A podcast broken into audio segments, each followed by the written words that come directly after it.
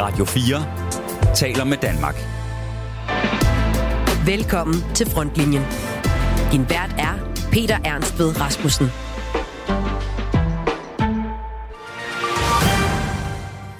Danmarks aflagte Leopard 1-kampvogne skal renoveres og sendes til Ukraine. Det bekræfter forsvarsministeren her til aften. Det er jo en kampvogn, som bliver udfaset i Danmark, men det er jo ikke sådan, at kampvognen ikke kan blive operativ. Og vi er også i stand til nu at levere et substantielt stort antal. Og det er jo lige præcis det, som ukrainerne også efterspørger. Ja, sådan sagde den fungerende forsvarsminister Troels Lund Poulsen i går aftes i TV2-nyhederne. Tirsdag bekræftede Forsvarsministeriet, at Danmark donerer et større antal Leopard-kampvogne til Ukraine. Her på frontlinjen fortalte vi allerede for en uge siden, at regeringen arbejdede på at renovere nogle af de 99 udfasede danske kampvogne af typen Leopard 1A5, som i øjeblikket står på et depot hos virksomheden Flensburger Fahrzeuggebau øh, Gesellschaft i Tyskland, det skal jeg lære at sige det der. I en pressemeddelelse skriver Forsvarsministeriet så i går, at Danmark sammen med Tyskland og Holland tilsammen ønsker at donere mindst 100 kampvogne til Ukraine. Første delmål i projektet er at kunne levere kampvogne til to bataljoner svarende til cirka 80 kampvogne så hurtigt som muligt. De første kampvogne ventes at være klar inden for få måneder, og Ukraine vil som en del af projektet blive tilbudt uddannelse og træning i brugen af kamp kampvogne, ligesom der vil medfølge reservedele og en ammunitionspakke. Vil du høre mere om Leopard 1'erne, kan du passende lytte til frontlinjen fra sidste uge, hvor jeg havde den tidligere se for den nu nedlagte Herrens Kampskole, den pensionerede oberst Ejgil Schønning, til at fortælle om Leopard 1. Vi gør nemlig ikke mere ved sagen i dagens udgave af frontlinjen, hvor vi til gengæld har rigeligt andet stof på programmet. Vi skal debattere værnepligt for kvinder, en debat, som frontlinjen kickstartede helt tilbage på folkemødet for halvandet år siden. Og så skal vi byde velkommen til et helt nyt og uafhængigt militært analyse Analyseinstitut, som i dag ser dagens lys, og som jeg personligt har efterlyst gennem flere år. Hurra for uafhængigheden, fagligheden og engagementet, som kan bidrage den sagsløse befolkning med ny viden og ikke mindst debat om det område, som ser ud til at blive det kommende årtis vigtigste. Jeg taler med idémand bag Institut for Militær Analyse lidt senere i programmet, hvor vi også dykker ned i forsvarets oplæg til et kommende forsvarsforlig. Jeg håber, at du har fanget signalet klart og tydeligt. Lytter du med, har du tunet ind på frontlinjen her på Radio 4. Velkommen indenfor. Radio 4 taler med Danmark.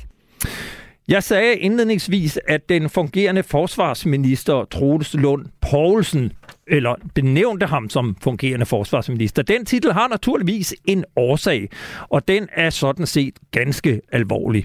Onsdag i sidste uge fik forsvarsminister Jakob Ellemann Jensen et ildebefindende med svimmelhed og hovedpine.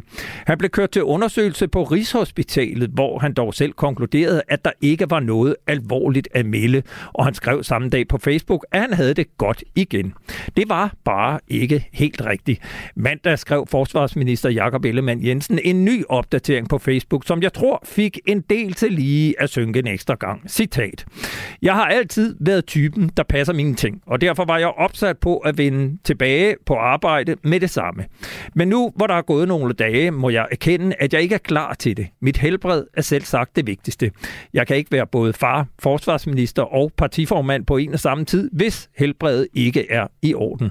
Nu sender min krop et signal om, at det er tid til at tage en pause, hvis ikke det skal ende galt. Det vil jeg lytte til. Konklusionen er derfor, at jeg efter råd fra min læge bliver nødt til at trække stikket i en periode og tage overlov. Og så vender jeg tilbage, når jeg er klar, skrev Jakob Ellemann Jensen altså mandag aften. Nu kan jeg så byde velkommen til dig, Hans Engel, selv tidligere forsvarsminister for det konservative Folkeparti i Slytterregeringen tilbage i 1980'erne, og i dag politisk kommentator på Ekstrabladet og TV2. Velkommen til. Tak for det. Hvad tænkte du, da du læste Jakob Ellemann Jensens opslag på Facebook mandag aften? Jeg blev øh, lidt rystet. Altså, jeg blev ked af det på hans vegne og hans families vegne. Fordi, øh, altså, selvom det jo signalerer, at nu er der noget midlertidigt, og han skal lige trække stikket, og så er han tilbage igen, så ved vi jo alle sammen godt, at øh, stress og stressrelaterede sygdomme, det er ikke noget, man sådan øh, på forhånd kan give nogen bestemte øh, udløbsdato. Altså, det er meget svært at stille diagnoserne, og det kan tage kortere, eller det kan også tage længere, og det kan tage meget lang tid. Og man kan sige, at det rammer ham jo på et øh, tidspunkt, hvor han, altså de, i, i morgen, der er det 100 dage siden, vi havde folketingsvalg, og øh, han har altså siddet i, i stolen i knap to måneder, og øh, Øh, som du også selv sagde i introduktionen, så er han minister for et øh, område, som er kæmpestort det næste. Altså i hvert fald det næste halve til hele år, der vil forsvaret være øh, en af de allermest centrale politiske øh, et af de mest centrale politiske områder. Øh, er kæmpe forhandlinger, der skal føres. Og så ved siden af det er han jo altså også partiformand. Han skal også holde styr på sin folketingsgruppe, øh, og så har han jo altså også en familie. Øh, Jakob Ellemann Jensen bliver jo ikke bare hjemme i nogle dage, men trækker stikket helt ud og overdrager for en periode stafetten til henholdsvis Troels Lund Poulsen som fungerende forsvarsminister og til regionsformand Stefanie Lose fra Region Syddanmark som fungerende formand for Venstre. Hvor alvorligt er det her for partiet Venstre? Jamen, det sender jo også et signal, fordi hvis det hvis det var sådan, som det ligesom rygtedes øh, umiddelbart efter at pressemeddelelsen eller Facebook-opslaget kom, at så var det noget, der man forventede, det var et par uger, og det undrede mig lidt, fordi altså, hvis det kun drejer sig om et par uger, og vi er ordentligt købet nu i en periode her nu, hvor Folketinget har holder vinterferie, og der er ikke nogen ministermøder, så det ved, altså, så, så han ville jo godt kunne ligesom sige, nu tager jeg lige et par uger her fredeligt og roligt og passer tingene lidt hjemmefra. Men det, at man både øh, udnævner en fungerende partiform, formand, altså næstformand Stefanie Lose, og at øh, økonomiminister Troels Lund Poulsen, som er, har rigeligt op at gøre på øh, de områder, han er med, med at beskaffe. Altså han er jo sådan set øh, regerer, eller Venstres øh, chefforhandler i regeringen på, på en række af de områder, som, øh, som skal forhandles og fremlægges nu den kommende tid. Altså så er det jo ikke udtryk for, at det bare sådan er en lille, øh, meget kortsigtet øh, justering. Altså fungerende ministre, øh, det er nogen, man udnævner, hvis man, hvis man, hvis man regner med, at det, det her det var en lidt længere øh, periode. Så altså derfor derfor er det selvfølgelig, er det selvfølgelig med til at, at, at skabe en, en, en bekymring for, hvad, hvor alvorligt er det her, og alle håber selvfølgelig på, at han er hurtigt tilbage. Men omvendt så tyder dispositionerne altså på, at man ruster sig til, at det kan, at det kan vare nogen tid. Ja, og, og, altså det fører mig jo hen til, hvad sygemeldingen helt konkret betyder for Forsvarsministeriet og de forestående forhandlinger om et kommende forsvarsforlig, som vi jo må gå ud fra går i gang inden for den aller nærmeste fremtid. Ja, altså nu spurgte du først til, til det med partiet, og der kan man sige, øh, Venstre står jo ikke øh, over for nogen sådan store partimæssige øh, problemer og møder eller den slags. Der er ikke landsmøder og, og, og hovedbestyrelser og den slags kan man jo flytte rundt på, og det vil Stefanie Lose jo også kunne håndtere. Hun er erfaren på det område. Så altså det partimæssige del og Venstres hovedkontor og alt det, det, det, det, det kan godt øh, klares. Men, men altså hele forsvarsområdet, øh, Øh, øh, det er jo, øh, det er jo i, i altså der, der er de jo i fuld gang. Øh, og så kommer så alt det andet politiske. Vi skal jo lige huske, at Jacob Ellemann som vistatsminister, skal han jo også være ind over alle de forlisområder, sundhedspolitik og arbejdsmarked osv. osv., osv. Men altså nu har han så et, et meget, meget tungt ministerområde, hvor der skal leveres. Og det, de er i gang med nu, det er jo øh, at lave en opdatering af det kasseeftersyn, som Morten Bødskov han udgav første del af. Og så anden del, det er i virkeligheden også, fordi der er så mange nye ordfører øh, i Folketinget på forsvarsområdet, så er det i virkeligheden at kunne give et øh, dækkende billede af, hvad er forsvarets situation, når man nu skal i gang med det nye forlig. Hvor mange milliarder, er det 20, er det 30 milliarder, der udgør hullet i kassen kassen, altså for overhovedet at komme op på nullinjen, hvor mange milliarder skal der så bruges, og hvor er manglerne størst. Det er så det, man er i gang med nu, og det skal så præsenteres, inden regeringen så fremlægger deres udspil til, øh, hvordan skal en kommende 10-årig forlisperiode så se ud, hvad skal der prioriteres, hvilke materielanskaffelser? Og så videre. Og øh, det vil sige, at vi har altså et ret langt forløb øh, foran os, øh, både med kasseeftersyn og med med, at de jo i regeringen skal være enige om det udspil, der kommer på bordet. Og så er der jo altså, skal vi ikke glemme, normalt plejer der jo at være som måske 4-5 partier med i et øh, forsvarsforlig maksimalt. Øh, indtil nu øh, sidder der jo altså 10 partier omkring bordet. Det er kun to, der har forladt bordet, eller som vi må regne med ikke deltager. Så det er en meget, meget stor kreds, der deltager i de her forhandlinger. Der er utrolig meget skulle styre og håndtere rent politisk. Og, og fortæl så, øh, Hans Engel, nu sidder Troels Lund Poulsen så som fungerende forsvarsminister. Hvilke forudsætninger har han for at bestride værvet som fungerende forsvarsminister? Jamen, de er ikke så dårlige. Han har været øh, Venstres øh, forsvarsordfører, og han har også i en periode, hvor han har været øh, statsrevisor, har han interesseret sig øh, yderst meget for øh, forsvaret. Mange så ham på et tidspunkt som en, som en kommende borgerlig øh, forsvarsminister. Troels Lund er jo, øh, altså han er jo ligesom alle borgerlige politikere forudsættes at være positiv over for dansk forsvar, og har en positiv tilgang til det, og har også været med i omkring udarbejdelsen af det nationale kompromis. Men, men Troels Lund Poulsen har måske ikke helt den der dybe beundring for, forsvaret og forsvarets ledelse og forsvarets øh, evne til at håndtere økonomien. Det var ham som statsrevisor, der bad om, at Rigsrevisionen gik i gang med en kuglegravning af forsvarets økonomistyring. Så altså, øh, Troels Lund Poulsen har en mere skeptisk tilgang til, at øh, jo, øh, forsvarspositiv, men hvor dygtige er forsvaret, eller rettere sagt, burde de ikke være dygtigere til at håndtere projekterne, at styre økonomien osv. Så altså, så længe han vil sidde som fungerende minister og være den, der så trækker i nogle tråde, og ikke mindst nu her i kasse eftersynsperioden, som han jo selv et eller andet sted som statsrevisor har været med til at foranlede. Der må vi regne med, at det bliver en minister, fungerende minister, men så lidt mindre næsegrus beundring for mm, forsvaret, mm. en mere kritisk skeptisk øh, tilgang, og en, som også vil stille nogle øh, krav. Men altså, man, nu må vi jo regne med, kalde... at han alligevel holder en kontrakt til Jakob Ellemann. Altså, at han ikke bare sidder og frihåndstegner, mens Ellemann er, har trukket stikket. Han har måske det, man kan kalde en sund skepsis over for forsvarets ledelse. Jeg vil sige tak, fordi at, øh, jeg måtte ringe dig op, Hans Enkel, politisk kommentator på Ekstrabladet og TV2. Tak fordi du var med. Du er velkommen. Tak. Du lytter til Frontlinjen på Radio 4. Regningen til forsvaret kan de næste 10 år løbe op på over 130 milliarder kroner. Det vurderer Forsvarsministeriet i et internt notat, som TV2 er i besiddelse af. Pengene skal blandt andet bruges til flere F-35-fly, flere værnepligtige og eventuelt krydsermissiler.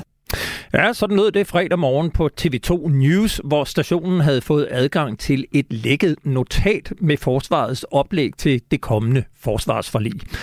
Af oplægget kan man blandt andet læse, at flyvevåbnet ønsker at investere 20 milliarder kroner i flere F-35 kampfly, mulighed for anskaffelse af P-8 Poseidon overvågningsfly og jordbaseret luftværn, som kunne være af typen Patriot og muligvis offensive krydsermissiler.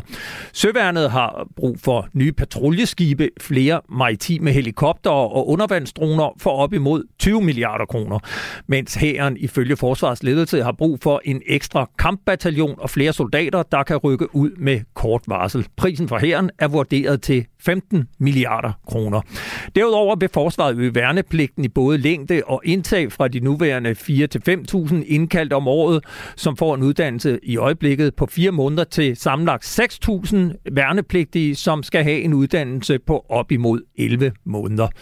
Citat, Ruslands invasion af Ukraine og Ruslands stigende aggressiv adfærd betyder, at Danmark i de kommende år vil stå over for væsentligt skærpede trusler, først og fremmest fra Rusland, står der i notatet, som i midlertid hverken fortæller, hvilken opgave forsvaret skal løse, eller hvilken analyse om nogen, der ligger bag ønskelisten. Nu kan jeg byde velkommen til dig, Torben Ørting Jørgensen, bedre kendt som Tøre, pensioneret kontradmiral og formand for organisationen Folk og Sikkerhed. Hvad var din reaktion, da du læste artiklen på tv2.dk om forsvarets eget oplæg til et kommende forsvarsforlig?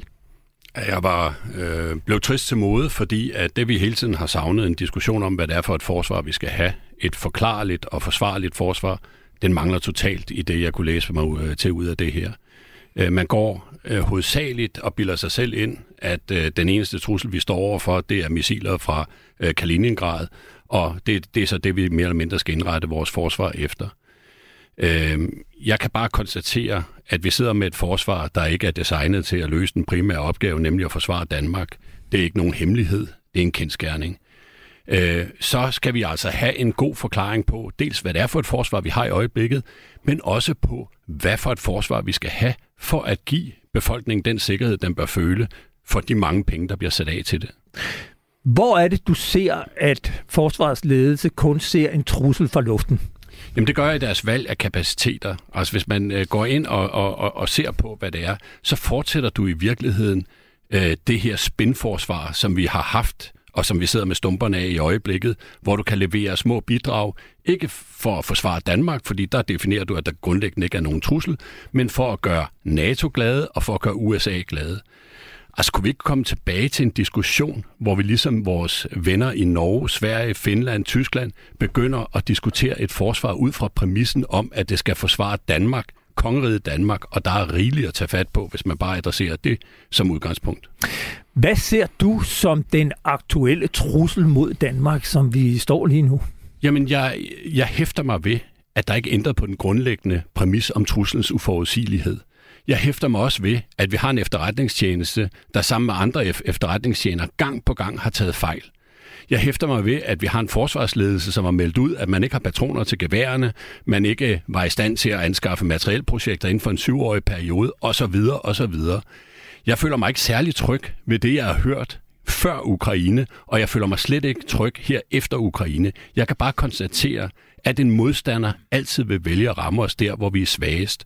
Og beslutter man sig for at lade herren betale for øh, elektriske tog eller øh, andre øh, smarte gimmicks, øh, strike-missiler og, og jordbaseret luftforsvar, så får vi ikke det balancerede forsvar, som er en nødvendighed med Danmarks geostrategiske placering og kongerigets udstrækning.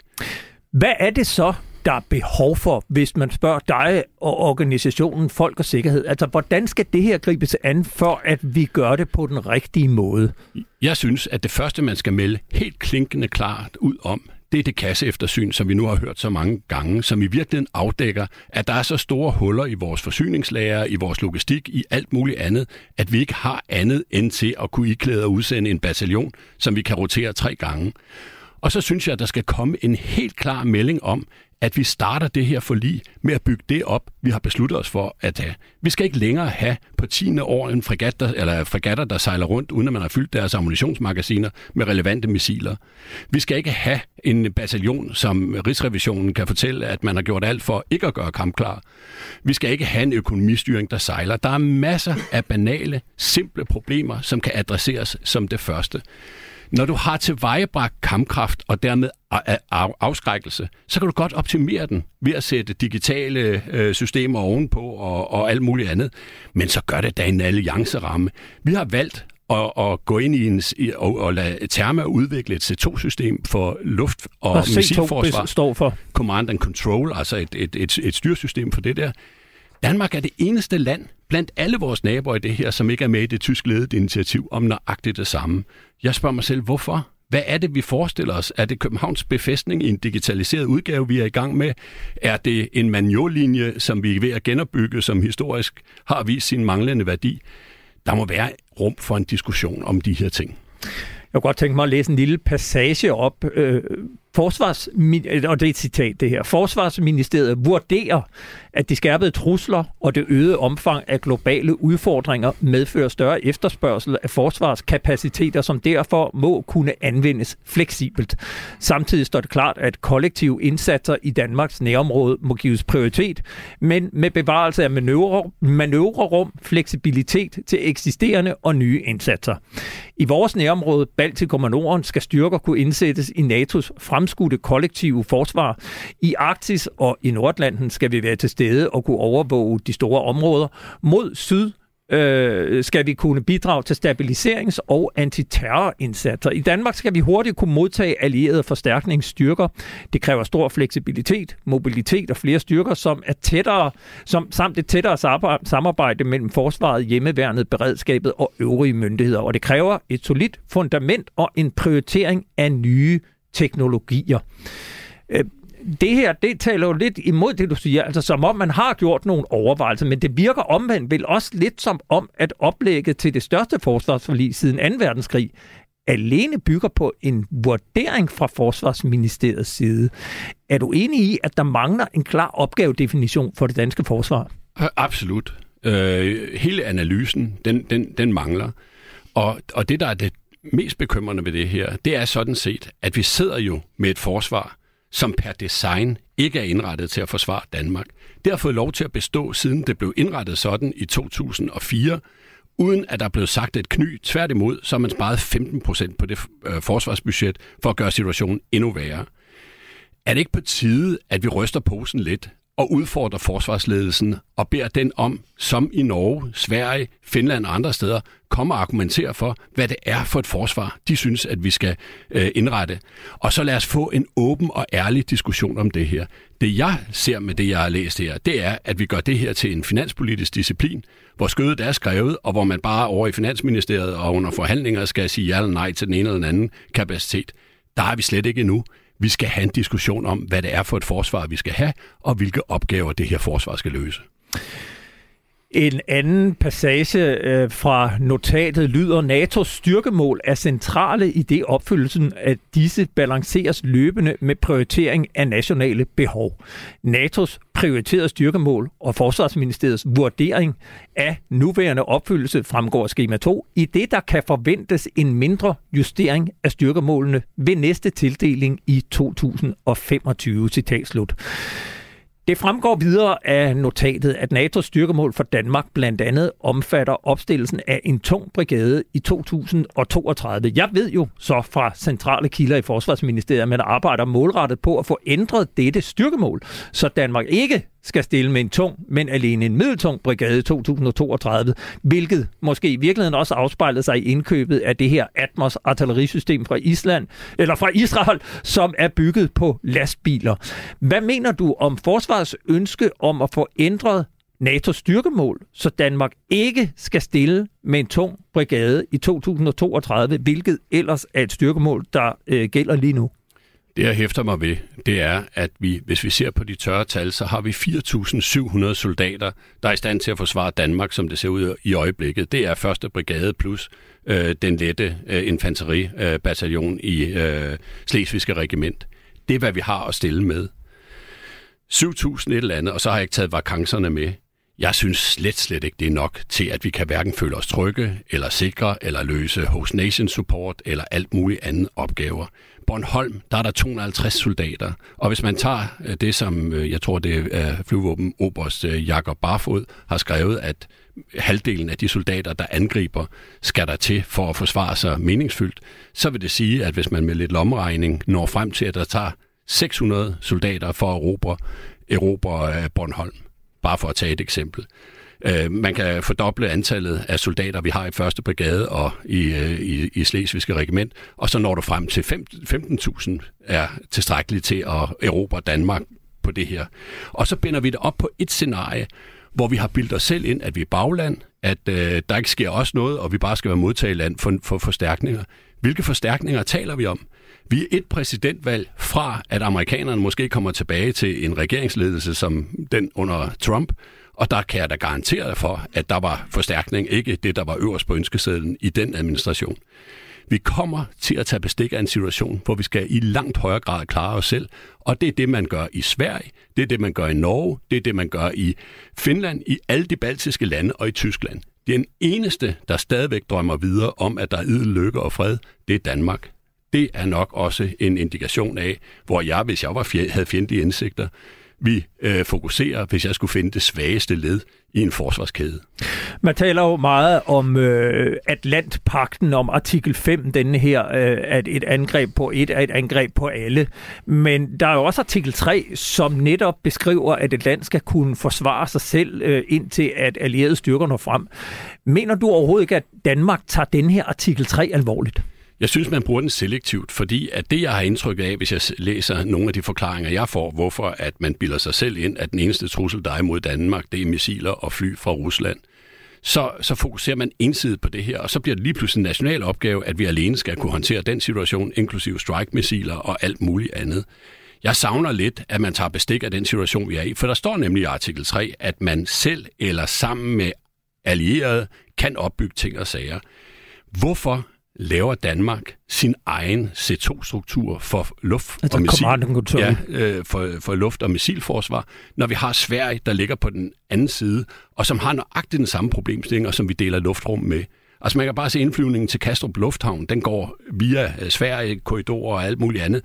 Der er overlap af de her ting, og det kalder der på et samarbejde. Hvorfor går vi ikke aktivt ind i den samme ramme, som de har valgt, som Tyskland og som alle de andre har? Jeg savner simpelthen logik, og jeg er tilbage ved det, der, som vi tidligere har diskuteret her, at der er truffet beslutninger før Ukraine, som skulle gavne dansk forsvarsindustri osv., som bare giver mening i det nuværende scenarie, og det synes jeg er problematisk. Jeg er sikker på, at vi kommer til at gå meget mere dybt med det her. Jeg håber også, at vi får en øh, mere åben debat fra ministeriets side og forsvarets side, hvor de lægger øh, ligesom planerne frem. Og du har den sidste afsluttende bemærkning. Ja, fordi man kan konstatere i Norge, som jeg jo kigger meget på, der har den norske chef, øh, forsvarschef afæsket en forklaring på, hvad det er for et forsvar, han synes, at det norske, øh, øh, Norge skal råde over. Og han er lige blevet underkendt efter en folkelig debat. Han anbefalede ikke, at man anskaffede kampvogne, men det gjorde man alligevel, fordi man havde debatten, og fordi at det så imødekom den forventning, der var om, hvor man skulle øh, bruge pengene i Norge. Lad os da få det samme her i Danmark. Åbenhed, transparens, med, medejerskab af det forsvar, vi alle sammen øh, skal forlade os på. Hørt! Det kan jeg i hvert fald kun bakke op om. Torben Ørting Jørgensen, pensioneret kontradmiral og formand for Folk og Sikkerhed. Tak fordi du kom ind. Selv tak. Du lytter til Frontlinjen på Radio 4. Nu skal vi til en vaskeægte nyhed, og i virkeligheden en større historie med forhåbentlig langrækkende konsekvenser for netop debatten om dansk forsvars- og sikkerhedspolitik. I dag får Danmark et uafhængigt militært analyseinstitut, som har til formål at kvalificere den offentlige debat og de politiske beslutninger om militærets organisation, doktrin og materiel. Institut for Militær Analyse hedder organisationen, som ikke af en tænketank, men som ordet siger, et uafhængigt analyseinstitut. Instituttet kan man finde på hjemmesiden i4ma.dk, og bag initiativet står Henrik Danielsen. Han har en baggrund som befalingsmand gennem 13 år tilbage i 1980'erne i forsvaret. Siden har han været engageret i en række virksomheder og har selv været direktør i Dansk Erhvervsgartneri, det hedder i dag Dansk Gartneri, og direktør i Landbrugsøkonomiske, den øh, rådgivningsvirksomhed patriotisk selskab. Og nu står du lige her. Velkommen til. Tak skal du have. Hvad er Institut for Militær Analyse? Det er, som du siger, et, et analyseinstitut, som beskæftiger sig alene med at øh, som, som, som beskæftiger sig alene med at lave øh, militærfaglige analyser med det formål at øh, kvalificere debatten, som også Tør var inde på, øh, men også at øh, understøtte den politiske beslutning. Altså uafhængige og politisk neutrale analyser. Hvorfor er der behov for et uafhængigt militært analyseinstitut? Fordi vi over tid har set, at øh, en af resultaterne af nedskæringen af forsvaret har været, at man har reduceret den klassiske studieudvikling voldsomt. Så i virkeligheden prøver vi at lave en civil, neutral version af studieudvikling inden for nogle bestemte områder. Og hvad kunne det være for områder? Det kunne for eksempel være øh, det forsvarsforlig, der er i gang, hvor vi jo også på vores hjemmeside har lagt et dokument op, hvor vi prøver at beskrive, hvad er så i virkeligheden vores anbefaling til en proces. Og vi synes, man skal begynde med at definere opgaven. Altså den klassiske doktrintrekant. Hvis man starter med at sige, hvad er i virkeligheden forsvarets opgave de næste 20 år eller noget i den retning, og så få gjort rent bord der, inden man begynder at købe materiel og bemande og gøre andre ting. Det lyder jo i virkeligheden meget af det samme, som også Torben Martin Jørgensen repræsenterer i organisationen Folk og Sikkerhed. Hvad er forskellen på øh, Institut for Militær Analyse og så en organisation som Folk og Sikkerhed?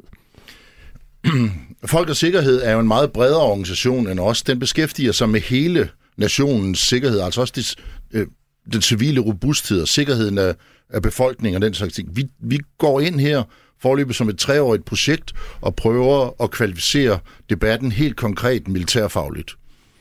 Fortæl, hvordan er Institut for Militær Analyse finansieret? Hmm. Jamen, forløb er den finansieret os selv. Vi har, har skabt den øh, ud af egen lomme, og øh, vi er lige nu ikke finansieret, kan man sige.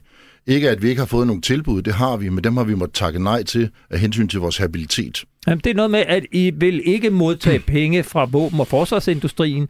I vil heller ikke modtage penge fra lande uden for NATO. Hvad er det, der ligger bag den overvejelse?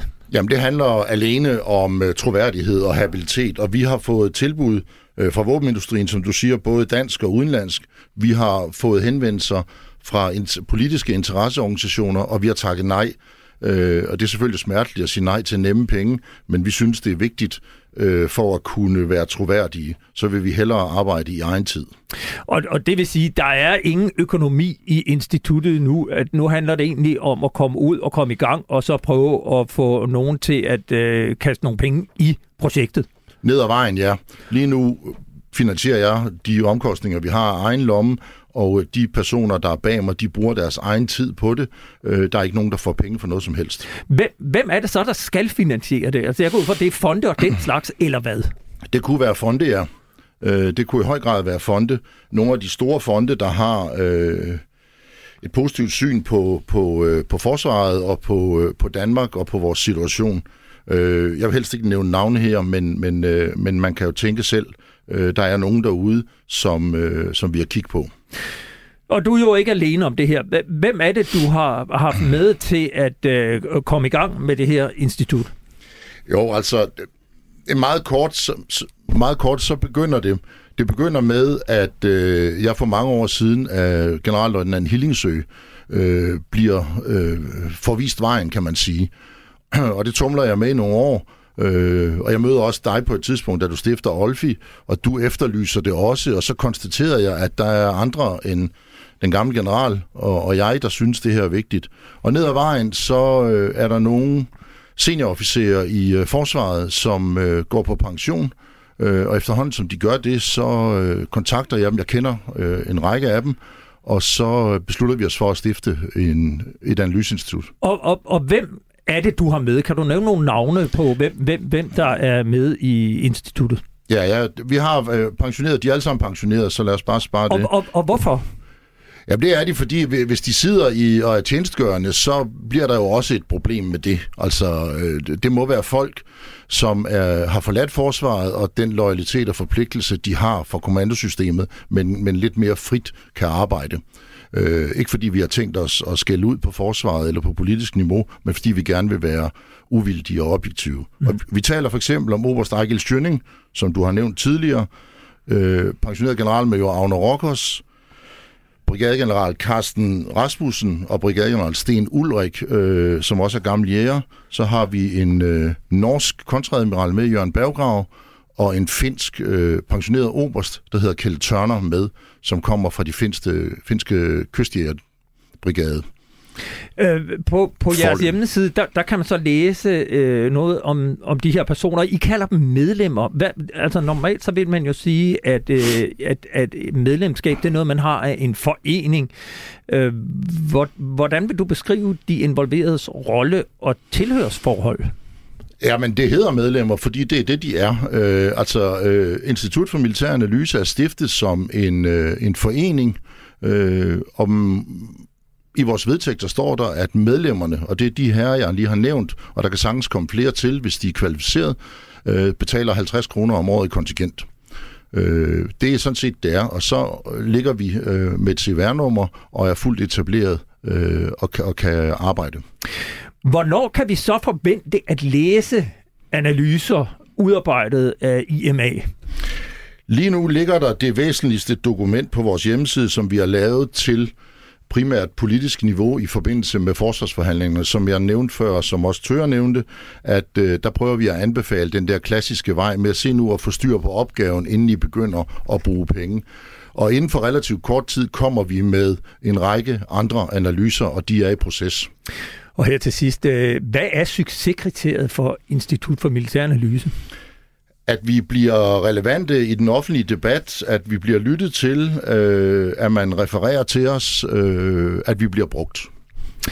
Og nu øh, står øh, Torben Ørting Jørgensen Tøger her stadig i studiet. Øh, jeg kunne fristes lige til at spørge dig, hvad siger du til, at der nu kommer et institut for militær analyse? Jeg hilser velkommen en hver, der udøver tankevirksomhed inden for det her vigtige område. Vi har i forvejen øh, Folk og Sikkerhed, vi har et landsammenslutningen, og nu har vi så et nyt institut. Jeg hilser dem velkommen. Jo, jo flere der er, jo bedre bliver det. Det kan i hvert fald ikke blive værre. Jeg vil sige tak, fordi I kom. Begge to. Henrik Dalen Jensen, stifter af Institut for Militær Analyse, og altså Torben Ørting Jørgensen, formand for organisationen Folk og Sikkerhed. Tak, fordi I kom. Selv tak. Du lytter til Frontlinjen på Radio 4. I dag og i morgen afvikler de forsvarsindustrielle brancheforeninger Sensec, DI Forsvar og Sikkerhed og Naval Team Danmark deres årlige konference Danish Defense Annual Conference. Den er forkortet DDAC i Aalborg. Her mødes toprepræsentanter fra den danske og den internationale forsvarsindustri med beslutningstagere fra Forsvarsministeriet og Forsvarets ledelse. Fredag kunne Weekendavisen så fortælle, at Danmark netop på konferencen i Aalborg vil underskrive en såkaldt Security of Supply Arrangement SOSA med USA. Det er en aftale, som vil binde den danske og amerikanske forsvarsindustri endnu tættere sammen. Aftalen betyder, at danske forsvarsvirksomheder fremover skal, gøre, skal give deres amerikanske kunder forrang, ligesom det danske forsvar vil rykke forrest i køen til indkøb af jægerfly, missilsystemer og andre eftertragtede våben produceret i USA. Ifølge Forsvarsministeriets materiel- og indkøbsstyrelse bliver Danmark det 12. land i verden, som indgår denne såkaldte SOSA-aftale med USA. Med den nye aftale vil amerikanske producenter være forpligtet til at øh, lade Danmark komme foran i køen, hvis vores forsvar fremover får brug for missiler eller flere kampfly. Raytheon Technologies producerer alt fra komponenter til rumfartsindustrien over radarer til luft- og missilforsvarssystemer som Patriot, og tirsdag var repræsentanter for virksomheden i København. Her mødtes jeg med Alex Saklambanakis, som er direktør for Raytheon i Norden og Baltikum. Jeg spurgte ham, hvad Raytheon i øjeblikket leverer til det danske forsvar. You know, we provide weapon systems for the F-35, uh, for the F-16s that are currently in service. Uh, we also have, Vi leverer våbensystemer til F-35 kampflyene og til F-16, som stadig er operative. Vi har også våbensystemer på de danske fregatter i Iver i form af ESSM og snart standardmissiler af typen SM-2. ESSM står for Evolved Sea Sparrow Missiles, og Alex Saklambanakis forklarer, at det er et af de steder, hvor Raytheon allerede samarbejder med en dansk virksomhed. It's actually um, a, collaborative program now with the US and lots of allied partners. It's 14, it was 14 nations. Uh, det er et samarbejdsprogram mellem USA og masser af allierede partnere. Der var oprindeligt 14 nationer, og af blok 2-versionen er der 12 nationer, som Danmark også er en del af. Konsortiet går, så vidt jeg husker, mere end 40 år tilbage, og Therma er i dag en af vores partnere, som fremstiller dele af missilsystemet. Jeg fortæller Alex Saklambanakis, at forsvarets ledelse i oplægget til et nyt forsvarsforlig beder politikerne om at tage stilling til, at Danmark også skal have såkaldte strike-missiler, der kan ramme mål i eksempelvis Rusland. Og jeg spørger ham, om det er noget, som Raytheon også vil kunne levere. I mean, as a company, yes, we have um, this in our portfolio. Uh, be it through our partnership with Kongsberg for air-launched weapon systems. Ja, vi har det i vores portefølje, hvad enten det er gennem vores partnerskab med Kongsberg om luft til jord, våbensystemer fra F-35 eller gennem systemer som Tomahawk, der naturligvis vil være hjemmehørende på fregatterne. Så det er klart, at vi er aktive i det rum. I forhold til, hvad Danmark beslutter sig for, så tror jeg, at vi kun kan vente og se, hvad der sker i den anden ende af processen. Du lytter til Frontlinjen på Radio 4. Vi slutter denne udsendelse med et emne, som vi tog op her på Frontlinjen første gang på Folkemødet i juni 2021. Det handlede om værnepligt for kvinder. Jeg havde blandt andet besøg af Christina Torsø Dele, som dengang sad i værnepligtsrådet, og hun sagde dengang sådan her. Altså de værnepligtige har gjort det meget nemt for os øh, at finde et standpunkt. De har siden 2015 udtalt sig, at de gerne vil have lige vilkår. Og lige vilkår, det kunne jo så også være, at, at mændene skulle kunne sige op, ligesom kvinderne. Men det, de værnepligtige efterspørger, og det der jo så også er værnepligtsrådets helt klare holdning og standpunkt i det her, det er, at der skal være pligt for alle. Forsvarsordfører Niels Flemming Hansen fra De Konservative deltog i debatten på folkemødet og rejste efterfølgende sagen i Folketingets forsvarsudvalg. Og nu her, halvandet år senere, er der et bredt flertal for at indføre værnepligt for kvinder. Nu kan jeg byde velkommen til mine to gæster, og den ene er dig, Sasha Faxe fra Alternativet. Du skrev den 25. januar på Twitter, citat, Vigtigt, at vi får ligestilling mellem alle køn i værnepligten. Lige regler vil komme alle til gode, derfor glæder det os stort, at de fleste andre partier er ved at være klar til en lovændring. Fortæl, hvad går lovændringen ud på? Jamen, lovændringen går ud på, at vi sidestiller øh, kønnene i øh, værnepligten. Det betyder, at altså, i dag der er der jo forskel mellem mænd og kvinder, og det har nogle konsekvenser for faktisk for begge køn. Øhm, så det vi gerne vil, det er, at vi har en, en ligestilling ind i, både hvordan du kommer ind i det, men også når man er inde og aftjener sin værnepligt. Og kan du ikke prøve at uddybe det? Øh, hvad er det, det drejer sig om, når man er inde og aftjener sin værnepligt? Hvordan er det, at, at øh, kvinder og mænd oplever forskellige regler? Jamen altså, jeg tror egentlig, det starter, inden man kommer ind. Øh, fordi at man kan sige, som det ser ud nu, så er det jo en pligt for mændene. Og det vil sige, at de ikke, når de først har sagt ja, så kan de ikke springe fra på samme måde som kvinder. Det vil sige, at der inde i militæret, blandt mandlige soldater, og det, og det her har jeg fra soldater, jeg har ikke selv været i militæret, så jeg har talt med rigtig mange om det. Og det, de fortæller, det er, at der er en eller anden tanke om, at de er lidt med på en lidt billigere billet end de andre, fordi de ikke øh, skal leve op til de samme krav. Og den anden del af det er også, at der er nogle forskellige ting derinde, der gør sig øh, for, forskellige. For eksempel så har kvinder ret til en læge uden for militæret, hvor mænd skal bruge lægen inde i militæret. Så der er nogle forskellige ting, som gør, at det simpelthen ikke er de samme vilkår, man er der på. Jeg husker fra den debat, jeg lige nævnte på Folkemødet, hvordan Christina Thorsø Dele her, som dengang altså var medlem af Værnepligtsrådet, netop fortalt om det her, at, at det var et øh, dobbelt psykologisk pres, fordi øh, når kvinderne, en ting var, at de havde valgt sig eller meldt sig selv frivilligt til at øh, aftjene den her værne ret. Når de så stod ude i skyttehullet, og det var koldt, og det regnede, så kunne deres mandlige kolleger finde på at sige, du kan jo bare sige op i morgen. Og det vil sige, en ting var, at man skulle overkomme den der øh, fysiske øh, udmattelse og udfordring, men oveni så havde man det mentale, fordi man hele tiden gik og sloges med sig selv. Skal jeg bare gå op og sige op i morgen? Det er vel også noget af det, du hentyder til? Jamen absolut. Altså det, det gør jo, at man ikke bliver opfattet på lige vilkår. Øh, så, så det er den ene del, altså over i, i kvindesiden. Den anden del, som, som ligger der nu, det er jo, at vi har jo en, en tvang. Altså den er vi ikke særlig pjattet med i Alternativet, at vi som sådan har en tvangsværnepligt, men når nu vi har den, så skal vi gerne have, at den er ligestillet. Og en af udfordringerne er jo, at lige nu, der står vi et sted, hvor at de fleste melder sig faktisk frivilligt. Men hvis at regeringen går den vej, som forsvarsministeren har talt om og sætter antallet op, så vil vi have en masse unge mænd, som bliver tvunget til at komme ind i militæret, som måske ikke har lyst. Det skal selvfølgelig være ligestillet, så, så det er jo også til fordel for de unge mænd, som ikke har lyst til at blive indkaldt. Jeg kan også byde velkommen til øh, min anden gæst, Folketingets forsvarsordfører. Jeg er begyndt at kalde dig Carsten Bak, forsvarsordfører for Liberal Alliance. Og, og når jeg siger det på den måde, så er det jo fordi, at øh, du har været med rigtig mange gange her i det nye år. Tak for det. Og det er jo så også fordi, du stiller op, når vi ringer. Jeg kan bare lige øh, en passant nævne, at øh, det er ikke fordi, vi ikke gerne vil have dig med, men vi har faktisk prøvet at få nogle andre nye ordfører ind. Vi har ringet til Lise Bæk fra Danmarksdemokraterne, som desværre ikke kunne, Anne Valentina Bertelsen fra SF, kunne heller ikke, Trine Pertumak fra Enhedslisten, kunne heller ikke, Simon Kollerup fra Socialdemokratiet, kunne heller ikke, øh, Alex Arnsen, Dansk Folkeparti har vi ikke fået svar fra. Peter Have fra Moderaterne øh, kunne ikke være med. Øh, og så Teresa Scavenius, det så, har vi så fået dig, det er vi så glade for, Sascha Faxe, ind Jamen. i stedet. Men bare for at sige, Carsten Bak, vi er taknemmelige for, at øh, du øh, stiller op. Du skrev den 6. februar et debatindlæg på Altinget, hvor du skrev citat.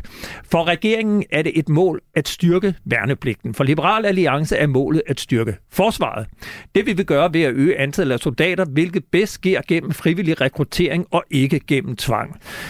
Går I ikke ind for, at værnepligten skal være lige for mænd og kvinder, eller hvad? Jo først mange tak for den øh, meget øh, generøse velkomst. Øh, jeg stiller ja. øh, altid øh, gerne op øh, i frontlinjen. Og det er skønt. Tak. Og sådan er det. Og så i Liberal Alliance, der vil vi bare gerne have ligestilling i forsvaret. Punktum. Jeg tror, det er faktisk i regeringsgrundlaget står, at man ønsker mere ligestilling øh, mellem mænd og kvinder øh, i forsvaret.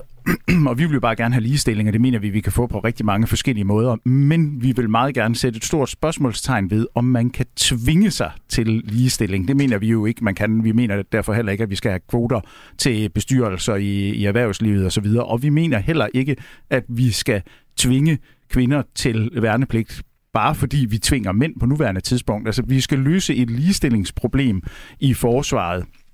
Og det skal vi løse gennem reelle, frie og lige muligheder. Vi skal jo ikke, hvis vi skal løse et kommunikationsproblem eller digitaliseringsproblem i forsvaret, så indfører vi ikke drejeskivetelefonen eller køber en hel masse Commodore 64 computere. Og på samme vis, så hvis vi skal, øh, kan man sige, ud over en udfordring, som alle jo måske nok er enige om, er der, så skal vi jo også finde nogle moderne løsninger. Det er ikke at bruge tvang. Øh, vi ville selvfølgelig gerne have haft forsvarsminister med i debatten i dag, og det har af gode grunde, som jeg har været inde på tidligere, naturligvis ikke været muligt. I stedet så ringede min kollega Niklas Erbeler til Mads Fuglede, som er Venstres forsvarsordfører, og spurgte ham, hvorfor regeringen ønsker at indføre den her værnepligt for kvinder. Jamen, jeg tror, man kan komme til den øh, debat af mange veje. En af vejene er selvfølgelig at se på hele ligestillingsperspektivet. Altså for os er det naturligt at sige, at når det handler om, om Danmarks sikkerhed, så er det lige så naturligt for os at, øh, at forvente det samme af kvinder som af mænd. Øh, det er den ene vej til det. Noget andet er, at vi skal også have et, øh, et forsvar, der skal udvides, og øh, vi har brug for flere, der vil gøre karriere i, i forsvaret. Og hele den del, der er det vigtigt at, at, at indtænke øh, kvinder i det danske forsvar. Så der, der er mange veje til, øh, til den debat. Øh, Sascha Faxe, øh, jeg kunne godt tænke mig at tage det til, til det mere overordnede, altså det her med, øh, som, som Mads Fuglede også er inde på, at han vil gerne have flere kvinder. En vej er at, øh, at øh, lave værnepligt for kvinder. Altså som det er i dag, så bliver alle unge mænd jo øh, bedt om at møde op til det, der hedder Forsvarets dag i dag. Det hed, da jeg var ung, session. Og der trækker man jo så et nummer, vi hører her, øh, stort set 100 procent er, er frivillige i dag. Men kvinderne øh, har jo alene, skal selv henvende sig og sige, vi vil gerne ind på Forsvarets dag, og så kan de melde sig selv og udnytte deres værneret. Øh, mener I, i alternativet, at ligestilling gælder hele vejen. Altså så unge kvinder fremadrettet også skal modtage et brev, hvor de bliver indkaldt til Forsvarsdag, uden at de selv skal rette henvendelse. Det korte svar er ja. Øhm, det lidt længere svar er, at vi har en ligestillingslov i Danmark, der siger, at vi ikke må have lave lov, hvor der laves forskelsbehandling mellem kønnene. Øhm, og det er der i den her lov. Og den kan sagtens skrives om, hvor du skriver kønnet ud. Nu taler vi mænd kvinder. Vi står også med nogle unge i dag, som måske ikke nødvendigvis definerer sig i den ene eller den anden boks.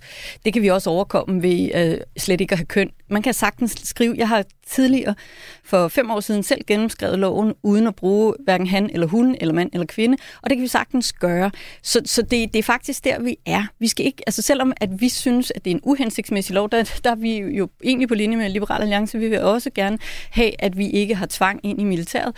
Men når vi har det, så skal der også være ligestilling. Så ja, der skal være lige indkaldelse, uagtet hvilket køn, der er i den anden Og øh, Carsten Bak, øh, det samme spørgsmål. Altså det her med, øh, du siger ligestilling, i militæret, altså en ting er, når man er inde og aftjener sin værnepligt eller sin værneret.